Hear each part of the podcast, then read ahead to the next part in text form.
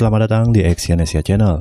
Kali ini saya akan membacakan salah satu artikel dengan judul 10 hal yang harus dilakukan jika ingin bangkrut. Semua orang ingin sukses dan menghindari bagaimanapun caranya untuk tidak mengalami kebangkrutan. Namun terkadang perbuatan yang dilakukan oleh seorang pengusaha malah mencerminkan sebaliknya, yaitu membawa diri mereka ke arah kebangkrutan.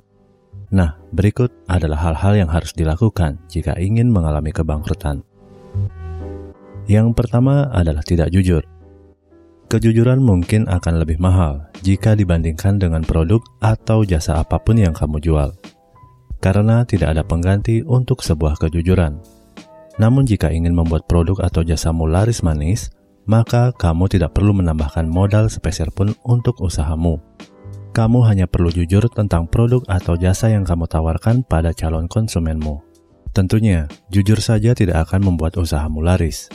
Produk yang baik dan bermanfaat akan banyak dicari oleh orang, dan tugasmu hanya perlu memberitahukan kepada calon konsumenmu tentang manfaat produk dan jasamu secara jujur. Selain itu, dengan menjadi jujur dan terbuka, kamu tidak akan perlu berpikir banyak atau membuat banyak alasan yang tentu saja akan melelahkan dirimu. Namun, kalau kamu ingin membuat usahamu bangkrut, cukup jual barang atau jasamu dengan kualitas rata-rata, lalu mengumbar janji-janji manismu. Yang kedua, marah-marah. Kemarahan adalah sifat manusia yang berguna untuk membuat seorang dijauhi atau dikucilkan dalam kehidupan sosial baik pasif maupun aktif. Kemarahan ini akan membangkitkan image atau citra antagonismu pada diri sendiri dan membuat produk atau jasamu akan dibenci orang. Yang ketiga, rasa takut. Sesungguhnya ada lima dasar rasa takut yang harus dikendalikan oleh manusia sukses.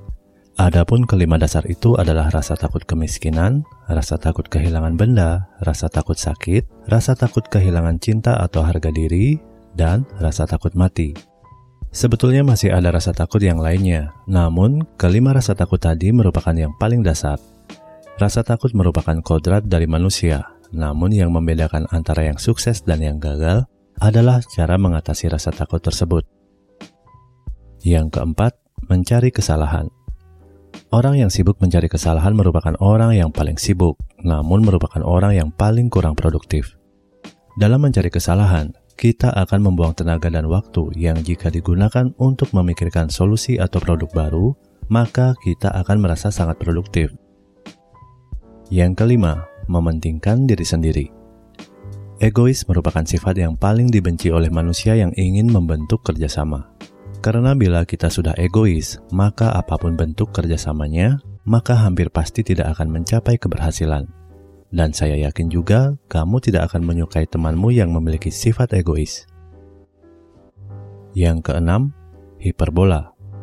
Hiperbola atau kata lainnya adalah membesar-besarkan.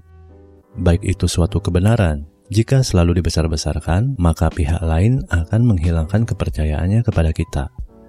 Apalagi jika kita membesarkan suatu kebohongan. Lebih baik mengutarakan suatu kebenaran dengan cara yang biasa, namun orang-orang tahu dan merasakan bahwa apa yang kita sampaikan itu adalah kebenaran.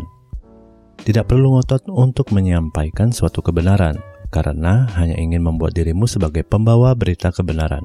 Biarkan waktu yang menyadarkan orang-orang bahwa kamu menyampaikan hal yang benar, karena hal itu akan lebih diingat oleh orang banyak. Hiperbola hanyalah sebagai senjata bagi mereka yang tidak memiliki kepercayaan diri untuk menyampaikan suatu informasi yang benar-benar telah terbukti. Yang ketujuh, kepercayaan diri tak terkendali. Kepercayaan diri merupakan salah satu sifat yang baik dan penting. Namun jika tidak terkendali, maka hal itu akan menjadi bumerang pada pribadi yang over PD tersebut. Kepercayaan diri yang over merupakan bukti inferioritas maka sebaiknya moto hidupmu adalah mengutamakan perbuatan daripada janji. Yang kedelapan, kecemburuan. Kecemburuan oleh Napoleon Hill disebut ketidakwarasan yang ringan. Kecemburuan juga saudara dari iri dan dengki. Hal ini akan berakibat fatal bagi kepribadian penjual. Iri, dengki, serta cemburu akan membuat kepribadian yang menyenangkan akan terlihat bohong alias palsu. Cemburu juga bisa berarti bahwa kita tidak siap untuk kalah. atau bisa dikatakan kalau kita tidak memiliki keyakinan bahwa kitalah yang terbaik. Bukan berarti kalau tidak cemburu kita memiliki kepercayaan diri yang over. Di dalam usaha, kita harus iri pada usaha yang lain. Hal ini untuk membuat kita merasa terpacu untuk menjadi lebih baik daripada pesaing kita, bukan untuk berusaha menjatuhkan pesaing kita. Yang kesembilan, bergunjing. Bergunjing sangat disenangi oleh kaum Hawa dan juga kaum Adam. Jika kamu seorang penjual yang suka bergunjing, maka calon pembelimu akan senang mendengar cerita-ceritamu. Namun, mereka akan menolak jika disuruh membeli produk atau jasa darimu. Yang ke-10 adalah tamak. Ketamakan tidak dapat ditutupi.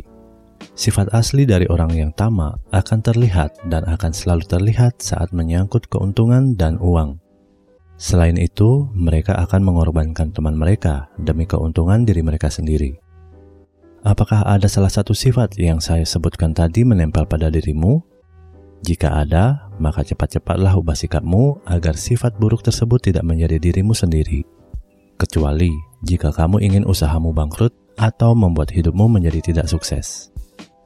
Terima kasih telah mendengarkan audio artikel ini. Semoga apa yang saya sampaikan di dalam audio artikel ini dapat bermanfaat bagi kehidupanmu. Selalu semangat dan salam sukses.